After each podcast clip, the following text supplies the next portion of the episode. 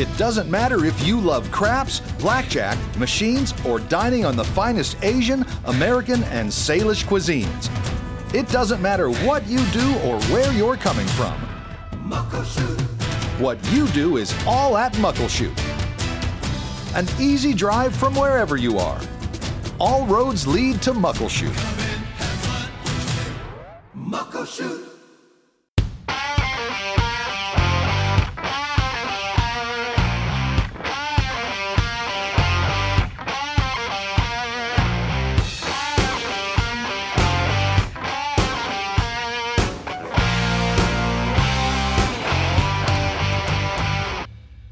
Horse Racing Northwest, November edition, Thanksgiving edition. Happy Thanksgiving to all of our listeners. We've got a lot of loyal fans out there. And Joe Withy, Vince Bruun on Horse Racing Northwest, on and about Emerald Downs, Washington Racing, and uh, extended out from there as well. Vince, uh, good afternoon.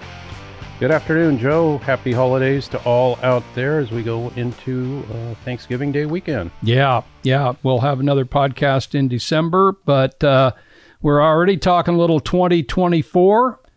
And uh, first of all, just before we give it to you, Vince, for some 2024 news, uh, Doug Moore and John Parker are going to be our guests today on Horse Racing Northwest. Doug Moore, ex jockey um, but has really done some just outstanding work for the Washington Horse Racing Commission, many years as executive secretary, and now he's one of the three commissioners.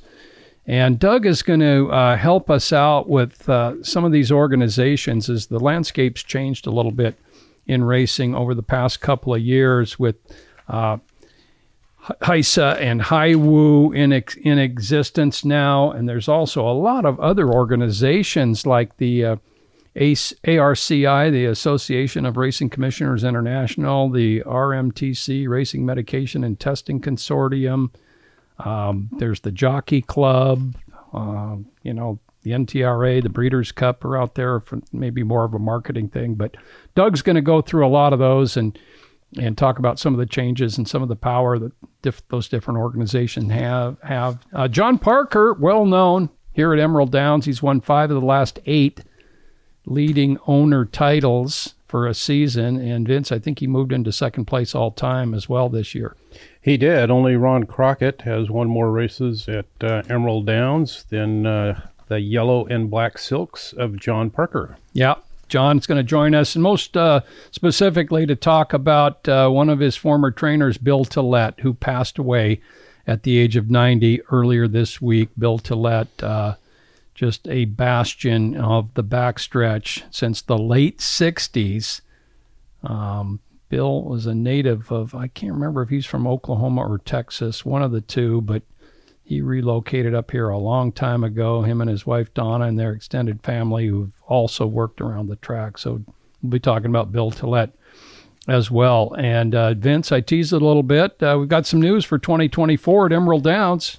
We do. At the last uh, commission meeting uh, last week, uh, Washington Horse Racing Commission uh, meeting, the Emerald Downs applied and was approved for its 2024 dates. We put the up on the website and released it. Uh, we begin on Kentucky Derby Day, Saturday, uh, May 4th, 2024 will be opening day. We'll run 55 days, Joe. That's an up uh, increase of three days, which is nice. That's a good thing. Yeah, and we'll run through Sunday, September 15th. As I said, 55 uh, total days. And uh, Friday racing, we'll go only the Saturday opening week, and then we'll go Saturday and Sunday and then in the fourth week, we add Fridays on, beginning Friday, May 31st, and we'll run those all the way through the end of the meet, uh, including September. And then the other significant news out of it, a slight change in post times. Fridays remain 7 o'clock, but uh, Saturdays and Sundays, we move up a half an hour to 1.30 p.m., and personally, I kind of like that. Well, and actually, Saturdays we raced many Saturday uh, evenings last year as well. Right, so, five o'clock. Yeah. Uh, in fact, during most of the season, we began at five o'clock. But we'll have a steady 1.30. 1.30. That's the key time for weekends. 1.30 uh, key time on weekends for Saturday and Sunday. And then July 3rd, uh, Wednesday, for the annual fireworks show will begin at uh, 5 o'clock. Okay. So yeah, check that out, and that's going to make a lot of people happy. Uh, those Saturdays when we started later, the the big meets would be over. Um, the morning meets certainly, you know, like Saratoga and so forth, and then Del Mar would be winding down just when we got started. But uh, we'll be um, picking up a lot of uh, regular fans for those, I think. So 1:30 is the weekend time at Emerald Downs for 2024. And the Fridays, as you mentioned, uh, that's basically where we're getting the extra days. We're going to go those last few weeks and race Friday night, where we had cut those out the last couple of That years. is correct. And and last year we raced on uh, Memorial Day. I believe we will not race on Memorial Day uh, this year. But again, up three days, which I like to hear. In Yeah, a few more days. Let's oh, yeah. hope we can uh, continue that trend in the future. That's right. Horsemen will love that. Okay. And uh, Emerald Downs Horsemen. um, Justin Evans, our leading trainer, he took a stable to uh, Linton or Vinton, Louisiana, I think it is, where Delta Downs is. And, and he, excuse me, I'll get my, uh, my teeth, my mouth, my tongue, and my voice box all working together here. Uh, he uh, was just about 20% as he entered this week, and he's got actually a lot of action today, Wednesday, and on Friday as well. Without Turf Paradise racing this fall, things have changed a little bit, and not a lot of great news out of there. I guess not negative news either, Vince, at this point. The only positive news uh, I have read was uh, on social media. Their track announcer did uh, did post that they had installed a new timing system at the track. Of course, they were hand timing most of the meet uh, last year, so I guess that Yeah. if you got to have something to time, right? So, but we'll see. But no, nothing official coming out of there. And let's let's uh, you know let's say even if they announced tomorrow that they were gonna you know be up and running, it's still gonna take you know a couple better part of two months. It would be for everyone to get up and going. So. It's going to be, I, I got to think, kind of a long shot to be open by January at this point down there. Okay, but uh, if they do open at all after the first year, that would be fantastic to keep that track going in a major market. And of course, so many Emerald Downs and Washington participants uh, spend the winter down there as well. So uh, a lot of our guys at Golden Gate this fall and into the winter, events. A few of them, yeah. Uh, a few I wrote down. Blaine Wright, he always does well down there. I saw he's got uh, eight wins out of 33 starters. That's Yeah. almost 25%. Uh, Jack Steiner, of course, the Steiner family. Jack hasn't raced up here much, uh, but of course, we all know the family up here, and Jack's having another great meet. He's eight for 22, and a man's man who ran in the mile had a nice win down there, and then came back and ran third again the other day. Um, and Frank Lucarelli down there for the first time in many years. I think he's got like one for 14 or something so far. So a little slow for Frank, but he'll pick it up. He always wins wherever he goes. Yes, indeed. Okay, and uh, I saw uh, Blazing Bella Blues training down there as well for Charles Essex. Uh, boy, she's up for more uh, Washington honors. She was uh, champion three-year-old filly of 2021, Horse of the Year, Washington Horse of the Year in 2021, and top older filly or mare last year.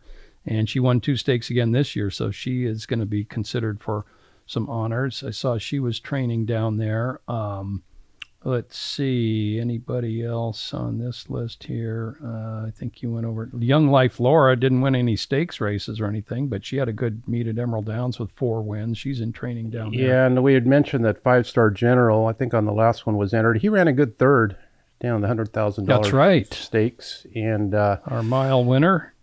yeah, that's Sitar Guitar. I, for, I forget the name of the horse. It's sixteen for twenty five lifetime. Five star general in that one, they hooked up the whole way, and five star general gave way grudgingly and finished a pretty good third. That was a hundred thousand dollar race, so he's holding his form well. He is. Okay. So, uh, yeah. So Tampa is opening this week. Jason Beem, track announcer, back in action at Tampa. They've got some pretty good racing there. Uh, Horseshoe Indianapolis just closed at the end of last week. They had a good long meet for our simulcasters who like to come in during the weekdays. Uh, Golden Gate goes to December 11th, and then they take a couple weeks off before resuming on the 26th, the day after Christmas, when Santa Anita's winter meet opens as well on that uh, big day in horse racing, the day after Christmas every year. For, Fairgrounds, of course, started last week as well. Oaklawn on December 8th, and Matt Dinnerman will be there to be the new track announcer at Oaklawn, Vince. Yeah, and they they've got a big, lengthy work tab uh, every day down there heading into their meet, uh, which is we always enjoy following Oaklawn and their stake schedule, and their overnight races are very good too. Yeah, Oaklawn has, a, has one fantastic meet. Matt's going to uh, uh, be full of stimulus there, and he can accept it. Boy, he is. Uh, you know, they got a good guy there, and Matt Dinnerman. Uh, hey, Thanksgiving is on Thursday, of course, and Emerald Downs will be open for full card simulcasting. Many uh, good sized tracks are in action tomorrow, including um, Woodbine, uh, Del Mar, Golden Gate. You know, I'm not sure of all the morning schedule. I think Churchill's in action. I don't think New York is in Okay, action. I don't either, Most yeah. of the other ones are. Yeah. Yeah, And uh, a little earlier post times at most places too Okay. tomorrow. 1750 for a nice turkey dinner from Quick Pix at Emerald Downs tomorrow. So if you want to get your turkey dinner, that's going to start. I believe you can start uh, feeding yourself that turkey at 11 a.m. 11 to 2. That might be the serve time for the uh, turkey dinner here at Emerald Downs, 1750, and it's all the turkey dinner that you'd want, all the fixings, you name it, it's in there. Plus, it includes a dessert as well. And again, we are open seven days a week for full card simulcasting. Hey, horse of the year, national like, um, you know, uh, after the Breeders' Cup, Idiomatic won to go eight for nine this year with the second. She won the distaff, but Cody's Wish also won, and uh, he ended up uh, what four for five, uh, multiple Breeders' Cup winner in his career, Yeah, and of course the great story with Cody Dorman. Cody Dorman passed away just right. It was the day after. I think it was Sunday. The, yeah, it was either Sunday or Monday. Yeah. right after you got to watch the horse win And uh, the that- race. you know, I know so many of you are familiar with that story, but wow, that uh, his life expectancy with uh, his his ailment there was like two years. I've read, and he lived to be what seventeen or eighteen. It was- Cody, yeah, I think it was 18. Yeah. And uh, yeah, it was uh, very uh, great story throughout the year. And uh, boy, Cody's Wish, that horse, he's another one of those that knows where the wire is, doesn't he? Because he, I, didn't, I didn't really care for his chances too much inside the eighth pole there. And he, he got the W again. he gamed it out, and uh, you know that that story with with Cody Dornan Dorman. Um, he met the horse when the horse was just, uh, I believe, not even two on their first meeting, and that's of course where Cody's Wish got his name.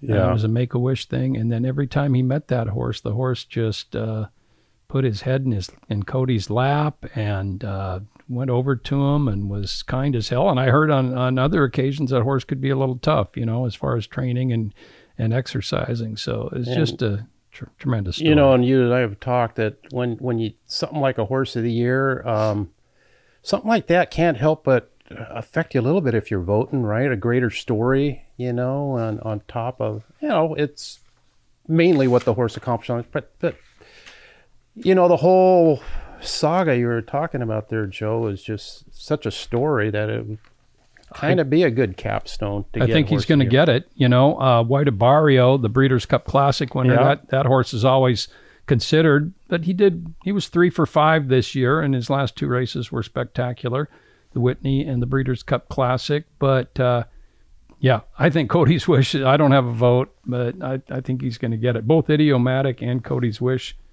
uh, both sired by Curlin. As a matter of fact, they both uh, only lost one time and uh, that vote will be coming up later. I think they're certainly the major contenders. The two-year-old, the big favorites in the two-year-old races, kind of flopped, and uh, you know you got Europeans in a lot of the grass races as well. So um, it's probably down to those three: Cody's Wish, Idiomatic, and White Abarrio for National Horse of the Year. Uh, as far as the Washington honors, um, we'll we'll go over that a little bit more next month. Of course, Slew's Tiz Wiz was our horse of the meeting for the second straight year, and he is not among the top four leading Washington-bred horse earners this year, but he still won two out of four, two stakes races, a third in the mile. Um, certainly deserved horse of the meeting honors here at Emerald Downs. Yeah, he did, and uh, uh, you know, like I said, I, I would hope we'll see him again next year. Yeah. And uh, five star general who we talked about, and uh, we shall see. Papa's Golden Boy could be back. How about uh, three year old turning four, Clovis Connection? He ran pretty well over this track. I'm a big fan of that horse. Yeah. He's run pretty well over every track they put him on, you know, and he he can sprint, he can route. Um, he went turf and won. Um, I'm a big fan of that horse, and uh, uh, I think if he improves even a little bit uh, as an older horse, he'll be a handful, you know. And I'd I'd love to see him back here. Well, uh, looking at the Long Acres Mile is a place that uh, so many of our trainers point for, and Blaine Wright is the trainer of Clovis Connection. So, a good chance he has got that on a possible uh, schedule for next year. So, this is Horse Racing Northwest. Uh, again, we've got a couple guests. Doug Moore and uh, John Parker is going to join us on the show. We'll have our sports shorts and and uh, trivia at the end. Um, we have a new sire in the state, Alternation, as that is at the Pabst Blue Ribbon Farm in Buckley. As uh, Conveyance unfortunately passed away earlier this year. Conveyance was the replacement for Attaboy Roy, who went to Kentucky and uh, is siring youngsters there. And Conveyance uh, did pass away. He had several horses at the sale. In fact, I think he sired three crops here in uh, standing at Pabst Blue Ribbon. So we'll see some Conveyance youngsters the next few seasons. But alternation, uh, Emerald Downs kind of put him on the map, map back in 2017, Vince. I do. I remember when. It, Yeah. What was the name of the horse again? I, we just had it today, and uh, he got his first win here with. yeah my heart awakens.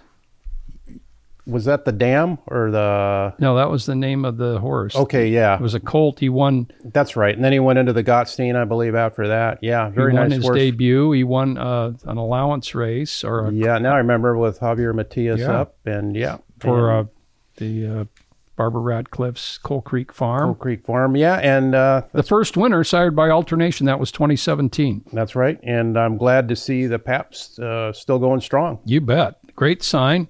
Uh, and we'll get Debbie Pabst on a future show and have her tell us a little bit more about alternation. She made a trip to Kentucky, um, came back with him, and she also bought a mare back there as well. That's that's in Buckley also. So maybe we can get Debbie on our show, our our December Horse Racing Northwest podcast. We're going to take a time out. We're going to come back with Doug Moore here on Horse Racing Northwest.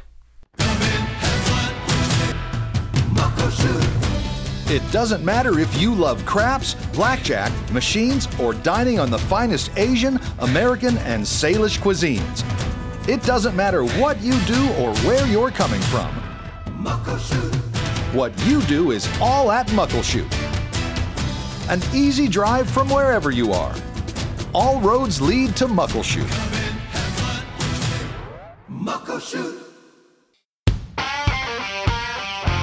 They ran the quarter 21 flat, the half 43 and 2, and now they're coming down the lane. And Mandatory still holds the lead, but here comes that big gray colt, Captain Condo. He'll take command, he'll draw away. He's Captain Condo on the lead. Captain Condo and Mandatory.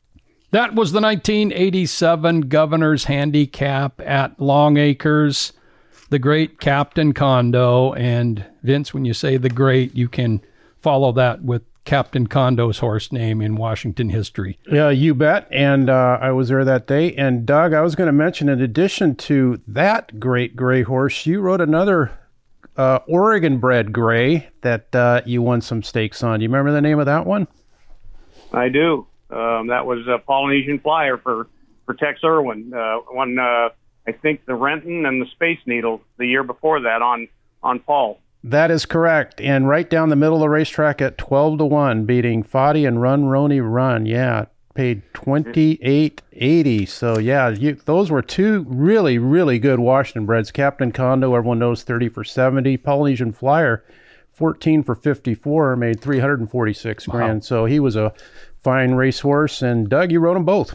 And that was a pretty yep. casual introduction to Doug Moore on this segment, Vince. But uh, let's let's bring him in. The jockey aboard Captain Condo and also Polynesian Flyer in Longacres days, and uh, just great service to the Washington thoroughbred industry as a jockey, as a steward, as the executive secretary during some tough times, and now a commissioner in the Washington Horse Racing Commission.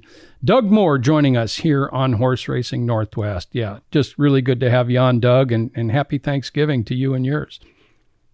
Thank you, Joe. I appreciate you having me on, and uh, same to you. Yeah, well, appreciate that. And we got Doug on because uh, there's just a, been a lot of changes in the last couple of seasons in Washington racing and nationally. And there's just a, a lot of organizations at a recent commission meeting. Uh, Doug was Gonna, he's going to represent the WHRC at the ARCI meeting, and he is uh, chair-elect secretary of the ARCI, which is the Association of Racing Commissioners International. And they've been around a long time, and there's just a lot of bodies now that uh, have some power. Well, let's find out more from Doug on just how much power and what some of these organizations organizations do. Let's start with the with your organization, Doug, the WHRC. Yeah, well, the WHRC was formed in 1933, and uh, our our our authority and our mission is basically the same as it was back then, and that is to ensure all the races are run fairly, and to protect the participants, uh, which includes the uh, the uh, jockeys, exercise riders, all the occupational licensees. The betting public is a high priority, but our, our, our highest priority is ensuring that these horses are protected. And we do that by uh, uh, promulgating rules, and they change as new information comes in. Um, and we try to stay up on, on the latest science to uh, to ensure that everybody is being treated uh, the way they should be. Okay, and you know we see rulings from uh, during the race meet quite often on all of those areas that you guys uh, enforce the rules. Correct? Correct. We uh, the commission uh, the commission hires the executive secretary, and the executive secretary then hires our racing officials, which include uh, we have a lot of uh, employees out there that people don't understand are there because mm-hmm. they're doing a lot of work behind the scenes, but they all have an important duty. Uh, we hire the stewards, which uh, you know uh, oversee the race to ensure it's run fairly. They also uh, hold administrative hearings for rule violations and can assess civil penalties along with suspensions. Um, we have veterinarians to uh, to uh, look at these horses to make sure that they are healthy and sound to race. Uh, we have a, a paddock judge that makes sure the horses are all wearing consistent equipment because a little change of equipment might change that horse's style. So we want to make sure if, if a trainer is, is putting blinkers on a horse, for example, that the public is made aware of that. Mm. Excuse me. Mm-hmm. Uh, we have a clerk of scales to make sure the horses are all uh, carrying the correct weight. We have investigators, uh, uh, just a myriad of, of officials to uh, oversee everything to make sure things are done above board and the public is made aware of any changes. Yep, and there are commission meetings open to the public pretty much every month. I think I think you said you were skipping. Uh, there's no December meeting as usual. Right. We we hold nine meetings a year. Okay. We we miss December, and we also don't hold a meeting in May. And then there's one meeting that falls between the late July, early August, depending on schedules. But there's nine meetings, regular scheduled meetings a year. We do hold special meetings periodically if there's something that needs addressed quickly.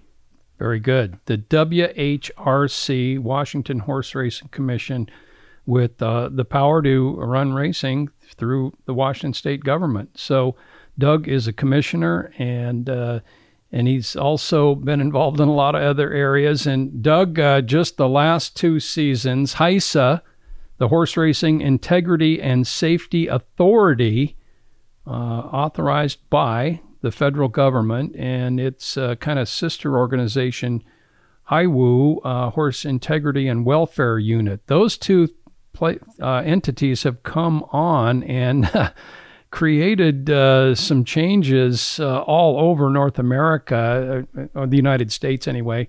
Um, just talk about their beginnings and, and their power. Well, I'll, I'll fall back just slightly, okay. Joe. Is uh, before we had at one point 36 racing states that had parimutuel wagering. Everybody has issues and problems, and we were trying to make things as uniform as we could. And that's where what you mentioned briefly earlier, the Association of Racing Commissioners International came in. Mm. And it is it was a group that was put together by all the parimutuel wagering states to uh, meet and draft model rules, talk about uh, you know uh, in, uh, issues that everybody was dealing with. But the but the thing with the ARCI, although we have model rules and it was recommended the states adopt those, the ARCI has no authority to to to force anybody to adopt those rules. Mm-hmm. Um, so the, the, whenever a new model rule was adopted, someone would have to go to each individual state and have them go through their rulemaking process to adopt these model rules. Some states adopted them all, some did part. So it was still kind of a patchwork regulatory scheme, but it wasn't that far off. Mm-hmm. And the medication rules to protect these horses was all adopted based on science. Uh, there were studies done to ensure that if a horse could have a, a small concentration of a therapeutic medication uh, in its system when it ran, it was at a level that either A, it was not performance enhancing, or B, it was not masking any injuries. So, but as so the HIWU came about because, as I said before, states weren't required, and the ARCI had no authority to to to require them to adopt these model rules. Mm-hmm. The Jockey Club, which is the breed registry, which is made up of an elite group of very influential and well-off breeders in Kentucky, have been pushing. They were pushing for these model medication rules for years. They got Senator Mitch McConnell to uh, bring up legislation years ago, and it couldn't get a hearing because it was so controversial. The states fought it. In 2020, in the middle of COVID, when they when the they did the COVID relief uh, bill for the funding, this HIWU or HISA was created and placed in the middle of this bill that had to pass. Hmm. Um, the goal was that that way every state would be running under the same rules. It hasn't worked out that.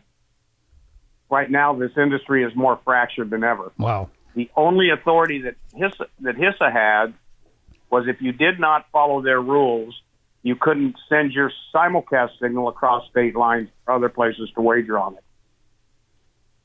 And they were also given the authority to assess fees on racetracks and states to cover their expenses. But there was no funding package for that, and they're not accountable for what their fees are. They were basically given a blank check. Wow. Yeah. The fees are very expensive. So many states opted out and they discontinued sending their simulcast signal. And so now we have uh, states under HISA rules, states not under HISA rules. And the other key point is the HISA rules only pertain to thoroughbred racing. So if it's a standard bred or a quarter horse, it's not under HISA rules. So it's really become a fractured industry at this point. Yeah, uh, and you have to deal with them as uh, enforcing rules of Washington. So uh, they have a little bit more power than the WHRC. It sounds like. Yeah, their their rules. If we're going to simulcast, preempt the Washington State Racing okay. Commission rules, uh, and uh, their rules cover medication and equine safety, which you know everything we do is based on safety. So they have uh, assumed a lot of a lot of our rules and authority um, and made our rules uh, basically a moot point. Well, yeah, Doug Vince here. Uh, how different are the federal rules from what uh, the horsemen here have been operating under for for many many years? And um, How do the horsemen here? Uh, did they read up on the new rules? There was there mandatory studying they had to do to see any differences in medication, and how was the word gotten out on something like that? And again, how different are these rules from what the horsemen here have been uh, racing under for many years? The rules are much, much more strict. A lot more reporting uh, is required. Um, it works very well in some of the bigger states and some of these large trainers that have the resources to hire staff to do that. We have small trainers with small stables that don't have those resources. They have to report every medication they give to a horse. They have to report where that horse is at all times, even if it goes home to a farm. And the medication rules themselves are uh, much lower standards, or not not lower standards, but lower threshold levels Mm-hmm. on these therapeutic medications. And the issue and the problem that we've had is that they're not based on science. They are just, or if it is, they're not being transparent on where those studies are. And so it's been a real difficult transition for the horsemen and our practicing vets on the backside taking care of these horses to learn where that line is on on treating these horses with therapeutic medications. Well, you mentioned earlier that uh, they had the authority, HISA, to charge the racetracks for their work, basically, to have somebody pay for their uh, their investigation and their testing and so forth. Um, but trainers are liable for some expenses as well on this, aren't they? Yeah, the um, the the the HISA requires that the track submit either the commission has to agree to pay the fees, which the Washington Horse Racing Commission does not have that kind of uh, funding that we could do it. So then it falls on the track, and they have to have a payment plan that includes that they that they are paying part of it and the horsemen are paying part of it. Okay. Last year, it was five hundred and twenty thousand dollars. We were very lucky and very grateful to the legislature that they did give us some money, a one-time appropriation that helped cover those fees. So the track and the horsemen did, were not responsible. The commission gave that money back in a in a grant process to cover those fees. Next year, after one year, their assessment fees are going from five hundred twenty thousand to seven hundred twenty thousand, and we don't have the money. I don't know where Emerald Downs or the Horsemen are going to get it. Um, the Emerald Downs may have to charge a per start fee, which the owners are having a hard time making in beat now, and it's not going to do our industry in the state any any any favors um, by running off more owners. Yeah. Okay. Well, HISA has come in and done uh, the same things that you and your commission have done in the past and are doing uh, in a different way. Uh, just a general uh, general thought on HISA and what I hear a lot from casual fans and, and around the barn area is that uh, the organization came out of uh, kind of nowhere and uh, maybe more, much more input from animal rights people than anybody in the horse racing industry that might have some experience and know that uh, you know some of these areas uh, need need this scrutinized and this changed. Um, is that fair? That uh, and and you know we're all for. You mentioned right off the top one of the first things you said: protecting the horses and protecting uh, ensure fair racing. So that has always been a goal. Is, is HISA just come in and uh, ignored uh, a lot of the things in the past that even worked? I believe they have. I believe, uh, like as I said, the ARCI model rules and the Washington medication rules were based on on science and studies. Um, I don't know that the animal rights activists have an active seat on the HISA board, but I do believe they have a lot of influence. And this is not the commission standpoint, my personal standpoint, that some of these rules are set more for appearance than in the best interest of the horse. Okay. And Doug, you mentioned that if it that that the hammer that HISA has is they can restrict out of state simulcasting for a track, which of course is a, a, a huge portion of most tracks handle. Um, what has happened? Are there some states that are, are defying HISA, and what what what would they go through if they do? Well, currently there are, are numerous states that are, are, simply did not sign an agreement with HISA or enforce HISA rules because the assessment fees did not pencil out at the bottom line to the to what they were actually making on their sending their signal out. Uh, you know, there's states like Wyoming and Idaho and Oregon that uh, they can bring other tracks in. They can't send their theirs out. So it made better a, biz, a better business plan and financial sense, hmm. sense to just not comply with HISA. There is several court cases pending, uh, and the three major states that are racing that are not under the HISA rules are Texas, Louisiana, and West Virginia because they are, they have filed lawsuits um, on the constitutionality of turning over regulatory authority to a private entity. Um, and from that, all appearances, this may take you know the courts move slow. Okay, may take a couple of years, uh, but I, ultimately the thought is that this will end up being decided by the Supreme Court, whether HISA is constitutional or not. Okay, well there's there's the end goal, and it could be, as Doug just mentioned, maybe up to two years. Uh, the way courts move and uh, priorities. Uh, you're going to attend an, an ARCI meeting early next year. Um, what are you guys going to talk about there? Well, HISA is always a, a, high priority. Yeah. But the ARCI still has a lot of other duties. Okay. Um, you know, they work on uh, on wagering pools and integrity, and right now, uh, as everything else, uh, we're looking at cybersecurity, uh, especially uh, dealing with the advanced deposit wagering companies. Uh, but HISA is always at the forefront. And uh, quite frankly, ARCI tried to work with HISA when it was first uh, created. Mm-hmm. Uh, we tried to offer our years of expertise in regulatory work, and we were ignored. And at this point, HISA does not cooperate with ARCI. We would we would be more than happy to work with them to try to make this better for everybody, and that will be one of our goals again at the meeting this spring. Okay, and of course, another thing that we were uh, first introduced to HISA was the jockey whip rule, which of course affected every race. Well, what I didn't like about that, Doug, was we're our jockeys here had to change right in midstream, right during the middle of a meet, which is asking a lot, I thought, of a rider. But it is federal legislation; you got to deal with it. But uh, yeah, that's got to be tough on a, on a jockey who's uh, asked to change uh, his his uh, manner of riding overnight. Seems right. like seems uh, like there could have been a little you know, more. That, yeah.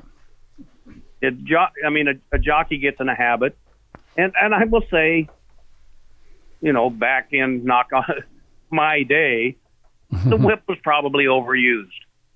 Um, but to go to an arbitrary number that they pulled out of thin air, that six strikes is is it, and if you go one over that, it's a, you know, it's a hefty uh, penalty to the jockey and there was no grace period. Yeah, it was uh, for our jockeys running for minimal purses. It was a, I think a two hundred and fifty dollar fine, could have been a five hundred dollar fine, and a one day suspension, which was the exact same penalty they were giving a jockey riding at Belmont Park or Churchill Downs. Um, I argued against that and sent in comments numerous times that it, you know that that it is not a consistent penalty to find a, a jockey at Emerald Downs the same as you're finding a jockey at Churchill Downs. Most definitely. Um, they are now, they have proposed rules to the FTC, who has to approve their rules, of a bifurcated penalty system where the, the fine will be based on the purse structure. Okay. So, you know, they are listening to some extent, it just takes some time to get things through. And it, and it bears repeating, Doug, the, the, the riding crop or the whips that the, the riders use today are a little different from what they were in your day. Uh, they're more oh, yeah. more or less poppers now that uh, really yeah they they are they're cylindrical foam. There's nothing solid at the end. They make more noise than they than they even sting. Um, yeah, the the protection of the horses has gotten so much better uh, and, and some of it was warranted. Uh, some of this strike count issue, uh, like I said, they, they pulled the number six out of just as an arbitrary number. Nobody could come up with a reason why that was the right number. Yeah, yeah, and uh, and and only the you know the lead time on that, as we just mentioned, you could have said this will incorporate on January 1st, 2024, or even 2023, but no, it was took effect right away, and uh, just not a lot of time to adjust. So right, and, and the horsemen were in the same boat, Joe. Um, when the medication rules changed, that was May 22nd, where we'd been running three weeks already. Yeah. And then all of a sudden the medication rules changed when they were fairly dramatic changes. So, you know, they, they, there's not a, sometimes I think there's not a lot of thought put into it. Okay. Well, geez, uh, that uh, a lot of organizations and, uh, you know, some good work throughout the years. Uh, and now dealing with a, a federal authority has uh, caused some changes for Doug Moore and the Washington commissioners, Bob Lopez, Dr. Claude Ragel, um, all dealing with that, um, which they will continue to do. And Doug's involved in, in uh, so many other areas, again, with the ARCI, that meeting, and the RMTC, uh, the Racing Medication and Testing Consortium, uh, just put that one out there quickly. Um, they did, they do their job too, and then they're also just a recommendatory agency. Yeah, the RMTC that that falls back to where I mentioned that the RCI set the medication thresholds and and medication yeah. uh, rules for the horses. Uh, it was created in 2001. It's uh, at the request of the ARCI. Okay. And it's made up of uh, regulatory vets, practicing vets, uh, lab directors, and chemists and they all get together and look at the studies, and the, and their goal is the same as everybody else's to protect the horse. But they were the ones that would look at the studies and come up with the appropriate threshold levels. They are still in operation. As I said, we still have states not running under AR or HISA mm-hmm. and uh, other breeds, so they are still active, and uh, we rely on them even today uh, to give us good guidance on setting these rules. Very good. Well, thanks so much, Doug, for the information as we head into another year. Uh, we're set for our start on May 4th. A lot to do before then, and uh, a lot of going back and forth from you and the commission with all these agencies. And let's let's hope for the best for all. Uh, that's a general statement, well, but that's it keeps you on your toes. definitely. Hey, Doug. Uh, happy holidays once again, and uh, have a good uh, rest of the year, and, and we'll we'll speak soon. Thanks for joining us. No problem. Uh, same to you, Joe and and Vince. Uh, you guys have a nice nice holidays. Thank Thanks, you. Doug. Doug Moore, commissioner in the Washington Horse Racing Commission. Uh, he has uh, seen a lot of changes in recent years, and he's dealing with it, as uh, we just heard from Doug. So uh, best to him. And uh, again, those commission meetings are available to the public if you'd like to sit in on one. Most of them are held at Emerald Downs now. And uh, you can go to the WHRC website and find out the commission's meeting schedule. Okay. Uh, up at Emerald Downs, uh, you can get a $49 season pass for 2024. 55 days of racing. Uh, you can do that math pretty easily. Okay. Um, that is less than a buck a day for admission, and that works out pretty good, Vince. That's a good deal. Forty-nine dollars for a season pass. Those are available through December thirty-first. That's a great deal. It is, and uh, Dancing at the Downs. Next edition is Saturday, December 23rd, the day before Christmas Eve. So Saturday the 23rd uh, evening, Dancing at the Downs. It's going to be a Rolling Stones cover group. They got a few songs to uh, choose from to, for their playlist. They're still going. Yeah. I can't believe it. They got another tour scheduled for national tour, uh, North American tour maybe in 2024. The the real Stones. Okay, we're going to take a time out. Come back with uh, much more. Our third segment here on Horse Racing Northwest. It doesn't matter if you love craps, blackjack, machines, or dining on the finest Asian, American, and Salish cuisines. It doesn't matter what you do or where you're coming from. What you do is all at Muckleshoot. an easy drive from wherever you are. All roads lead to Muckleshoot. Muckleshoot. Quarter mile to go. And Reza Stanza has the lead. And in second, from far back, here comes Harmony Creek. It's Reza Stanza on the lead. Harmony Creek under Corrales drives on the outside. Harmony Creek takes the lead. The Washington bred out there by one. Reza Stanza fights back on the inside. It's Harmony Creek. That was Harmony Creek winning the 1989 Long Acres Derby. Uh, great victory for trainer Bill Tollett. He was owned by Brian Mayer. And I can't remember who rode that horse right now. Vince Jose Broom. Corrales. Jose Corrales rode Harmony Creek. Nice call. Uh, tremendous victory. Harmony Creek followed that up with a third in the Long Acres Mile. Yes, he did. And that was a, a really good uh, 1989 mile with a horse called Simply Majestic, who was a back to back winner. Harmony Creek, really good. And then, of course, our guest, John Parker, he won the. Uh, the Gottstein, Futurity with uh, Bill Tollett with a nice horse called Gold Rush Dancer. And that's our guest right now, Bill Tollett, uh, passing away earlier this week at the age of 90.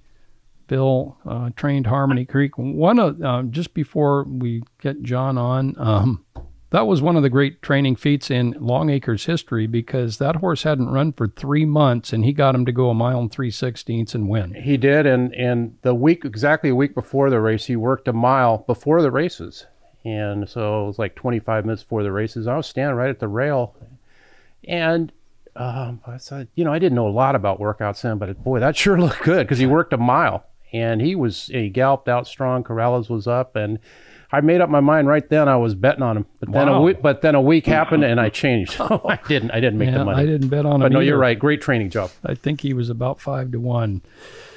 John Parker employed Bill Tollett as his trainer for several seasons here at Emerald Downs. John Parker has won five of our last eight tra- our owner titles.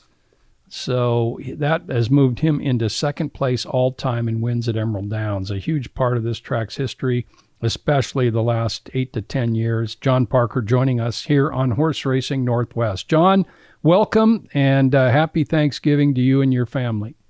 That's nice of you to say that. Thanks again. You bet. Um, yeah, I remember uh, Bill at Long Acres. That guy, uh, he's such an awesome guy. He, uh, he was an important guy because he always wore that hat and those nice boots. Mm-hmm at the Longacre days when I was a teenager, and I knew this guy was a standout trainer just the way he he appeared, and he was always in the winner circle too. And then he had that big horse, uh, like you said, Harmony Creek. But um, I got to know him on the backside um, during training uh, with when I had Kaz Mirsky and Kaz and him would always hang out and visit along with George Cluddle Sr. Okay. And so I took a liking to Bill. Um, and then at that time also Candy was still doing my mares. So I got to know him a little bit on, on that part of it too. Sure. But, uh, no, I wanted a big guy at the time to train my horses. And so I gave Bill the role. I think I gave him about seven or eight of them.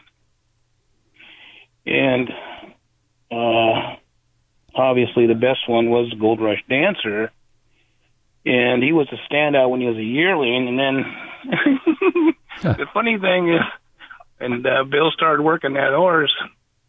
Uh, he would call me up and say, "John, John, John, he's he's like Flintstone. His horse just keeps feet, just keep going. He's going to be a fast horse. He's a Flintstone."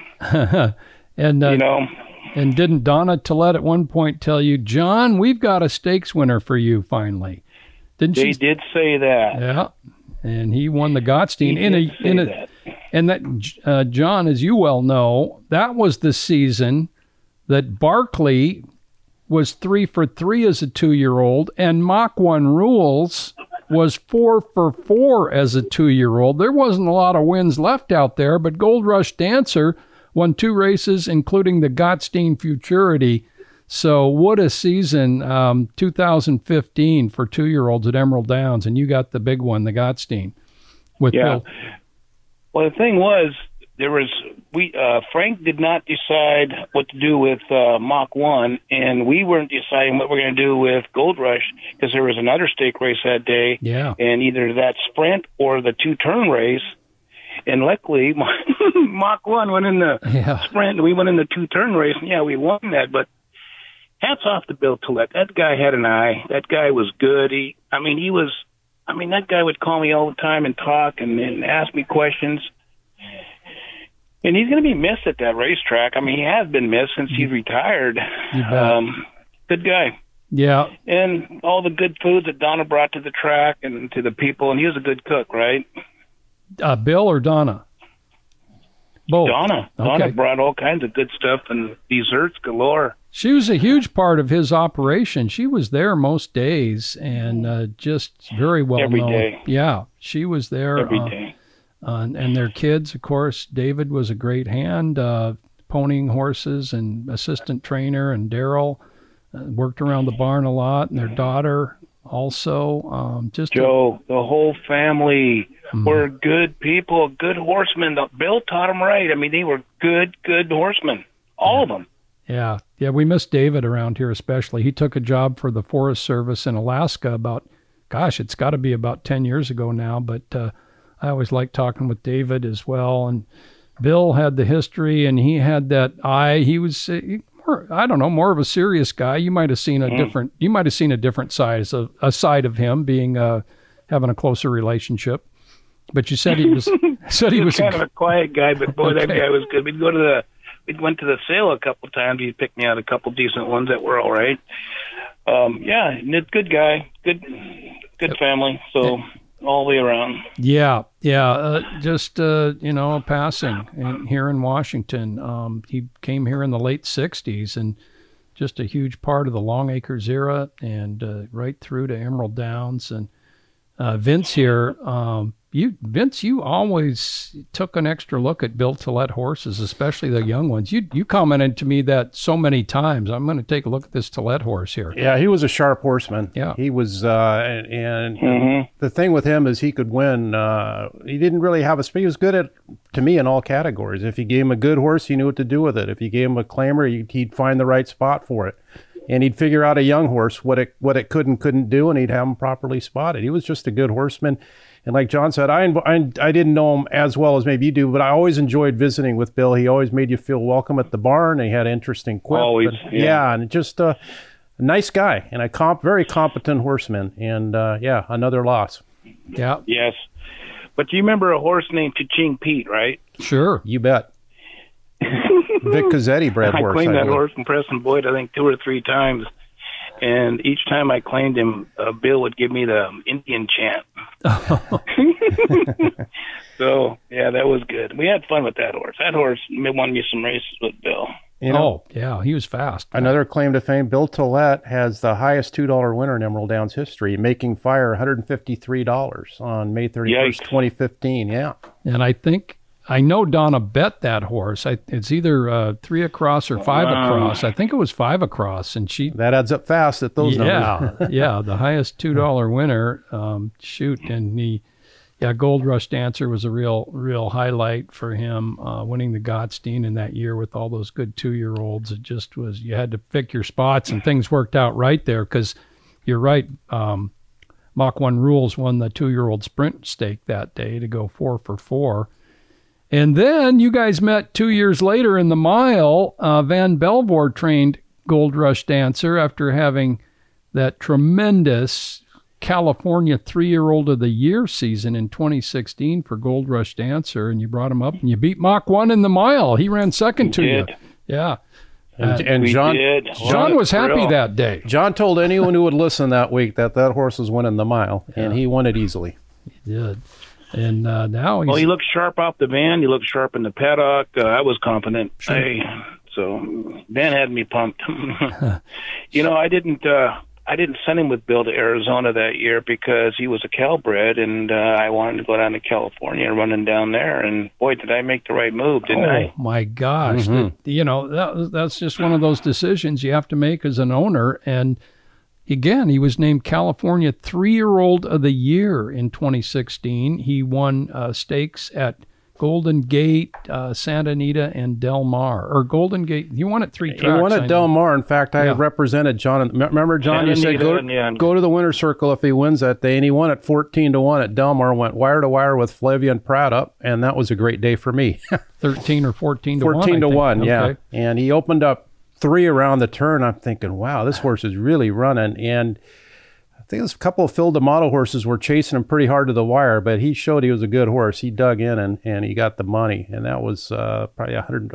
I might have been the real good deal or one of those stakes. think it was a real good deal. There yeah, one hundred and fifty thousand dollars. And I asked Vann in the winter circle, well, it's three, or why don't you bring him up for the money? I said, nope, next year. So Yeah. Well, and that worked out too. So Gold Rush Dancer, a real highlight. And, and actually, you know, there's another thing. Gold Rush Dancer has the highest average earnings per start of any horse in Emerald Downs history with five or more starts. He's Not number bad, one yeah. on that list. And he's a sire now. I think he's he's up there at Eldorado Farms in Enumclaw, correct? John? No, he's at Oh. Debbie Paps. Oh, oh, oh, sorry about that. You know, yep, those- Debbie Paps has Okay, it. very good. She's got him and uh, her new stallion alternation. So some action there in uh, Buckley and also in Enumclaw, uh, Coast Guard and Barkley, of course, at uh, El Dorado. I got one more question for John. John, are we going to see some more of those Gold Rush Dancer two year olds here in 2024?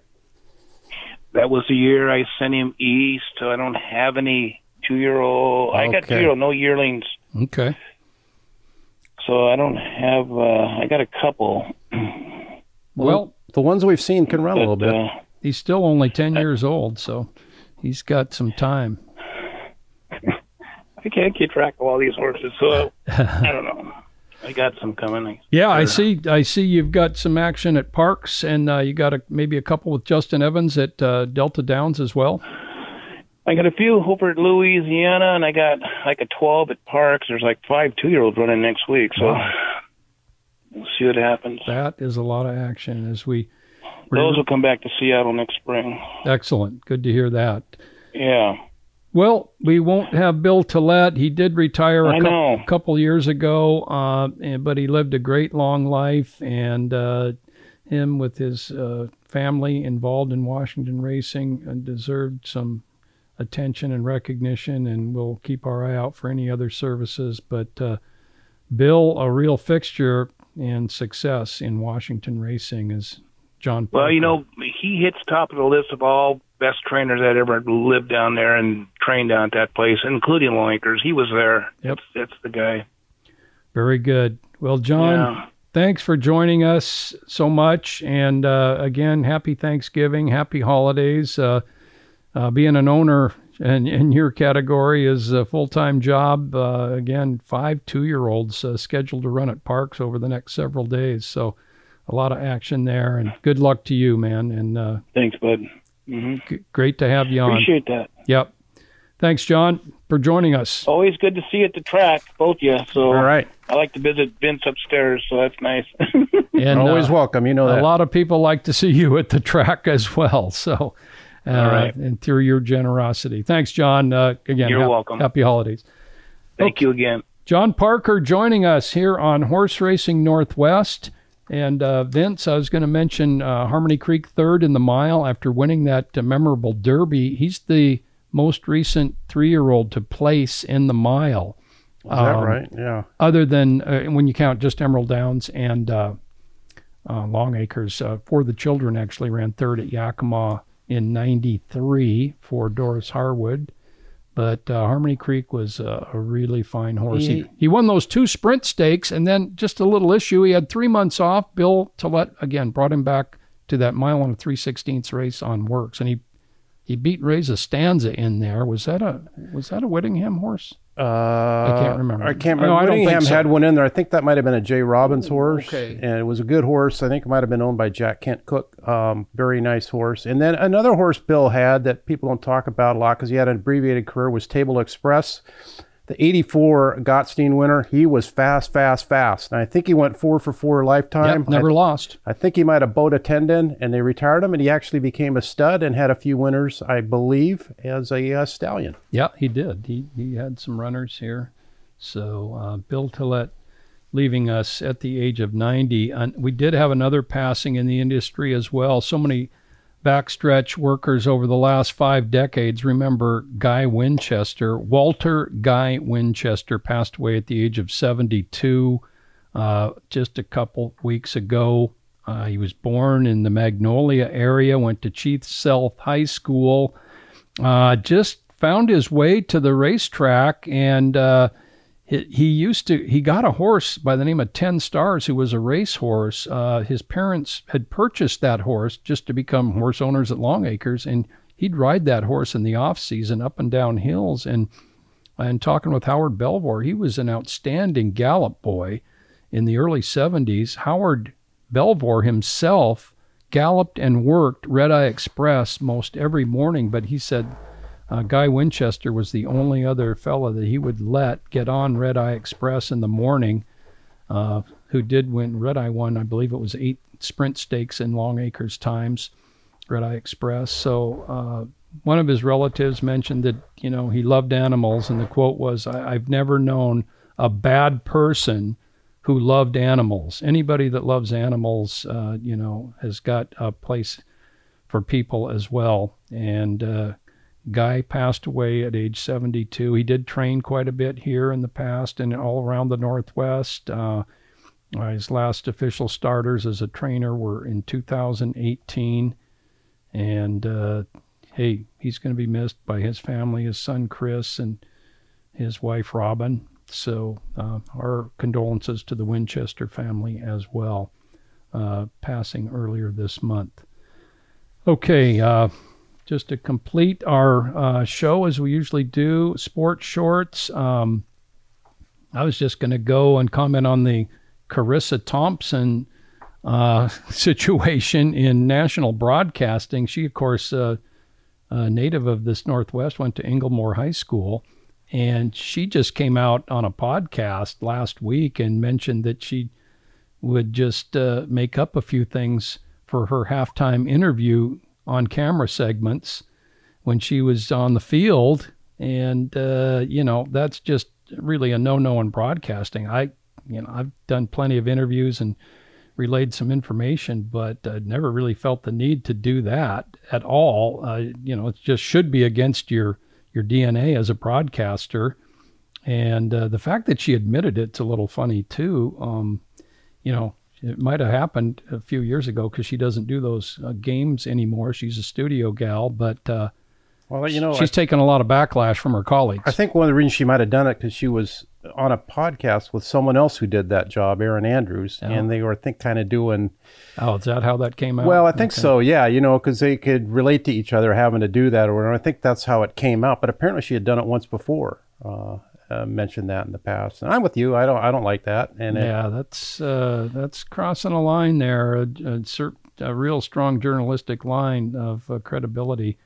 So uh, Charissa currently, we see her on Sunday mornings on uh, the Fox NFL pregame stuff.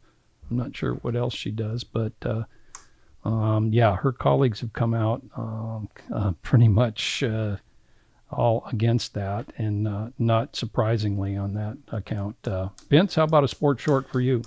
I got one one sports real sports short and then one uh, horse racing short. Okay. Um, Okay. Do you uh, how many times was the great Babe Ruth named MVP in his career?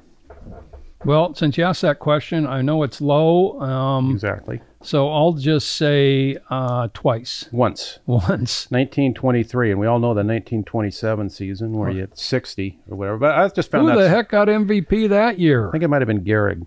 I'm guessing. Jeez. So, um, but yeah, that kind of surprised me. One of the all-time greats. Because he was a top pitcher before he started hitting all those home runs. Correct, with the Red Sox before he got uh, traded to the Yankees. Okay, and then a sh- uh, short horse racing one. We've talked before that you know the Californian at uh, Hollywood Park was uh, was a nice race for Washington breds over the years, right? Travel Orb and Mustard Plaster, and was it Biggs? that Yeah. all won the race in the '60s. Well, it's the the that was the California was the traditional last stepping stone uh, to the Hollywood Gold Cup. The traditional stepping stone to the Santa Anita Handicap, the big cap, was the San Antonio Handicap, and a couple of Oregon breds won that race. Praise Jay in 1969 and Mileland in 1941. Yeah. Praise Jay went on to win the mile that year. Yeah, one of the great Oregon breds of all time. He really dominated uh, that summer at Long Acres, 1969. because we mentioned Polynesian Flyer, who was an Oregon bred earlier in the show too. Okay, yeah, that's right. He was an Oregon bred, full brother of uh, Lark's. Uh, Lark's Legacy, Yeah. who was another wind machine. Yeah. Uh, and and Doug brought up Tex Irwin, Alex T. Irwin. Do you know whatever came of Tex? He was an affable yeah, fella. I, another guy who'd uh, sport a cowboy hat now and then and boots. Um, I don't. Uh, Someone said he went back east to train, or no? I don't know. I don't know, uh, but Polynesian Flyer was certainly a, a really good horse. He ran second in the Long Acres Derby. Flying Lark and Dolphin Dancer was the breeding there Flying for Lark, yeah. Lark's Legacy and uh, Polynesian Flyer. Okay, well, uh, just a lot of great action on the simulcast world. Um, I don't have any selections for this weekend myself, but uh, certainly we'll be paying attention with some great racing around the country. Yeah, I know Del Mar's got the Turf Festival, I believe, the old Hollywood Park Turf Festival that migrated south. Um, that'll be fun to watch. A lot of big stakes at uh, Churchill on uh, Wednesday, Thursday, Friday, and probably Saturday as well. Um, again, Fair Grounds is open, Tampa is open, and uh, Delta is open. Delta. It's got uh, some Washington influence this year, so uh, get your handicapping going for those tracks. Emerald Downs open seven days a week for full card simulcasting. Uh, trivia. We had a crazy question last time. How many sires of Breeders' Cup runners have had progeny, have their progeny, their sons or daughters, earn purse money in the Breeders' Cup? So, you know, Into Mischief's had all kinds of Breeders' Cup winners. That's one sire. But how many sires, runners, have earned purse money in any Breeders' Cup race over the last 39 years? We didn't count this year. There were 388 races since 1984. And uh, I got a couple queries around the office. You know, they were really low. It's just a crazy number. I don't even know what I would have said. But the answer is 822. Oh boy. 822 sires have earned purse money from their sons or daughters in Breeders' Cup races going into this year. I doubt anyone got that. I didn't get any answers on that. Not that. even was- Russ It or- was yeah, no Russ didn't or Michael or no nobody tried it. Okay, our newest question. Um, a horse called My Harbor's Dream. He's a four-year-old son of Harbor the Gold. He's a Washington bred. He has made like 123 grand this year, starting in Southern Cal. He's won at Santa Anita, Delaware, and uh, I believe Aqueduct this year. So he's had a really good year, and he just got claimed in late September for $62,500. Richard Dutrow claimed him out of a race at Aqueduct in late September. My Harbor's Dream is his name. He's number two in earnings among Washington breds, again behind Zabra Cadabra, another son of Harbor the Gold. So the question is, what's the most money ever paid for a Washington bred in a claim? The highest claim in Washington history. Send your answers to trivia at emeralddowns.com. And we know it's not Snippledoo 60,000 at Long Acres, which is the state record still, Vince. Uh, and uh, um, Marion Smith claimed him For Robert Reese. Robert Reesoff, the owner, and that horse went on a terror, winning the mile that year and and a bunch of other ones. set a state record for earnings in one season. So that 60 grand was well spent. Um, we've had a lot of $50,000 claims here at Emerald Downs. But uh, what's the record claim for a Washington bred horse? Trivia at emeralddowns.com. Hey, happy holidays once again. If you're coming out to Emerald Downs on Thursday, Thanksgiving, we do have a, a great turkey dinner at Quick Pix for $17.50. Includes all them turkey Thanksgiving fixins, including dessert. So uh, thanks to our guests, Doug Moore and John Parker. And uh, we'll do this again in a few weeks, Vince. Sounds good. Happy holidays to all. Thanks for listening to Horse Racing Northwest.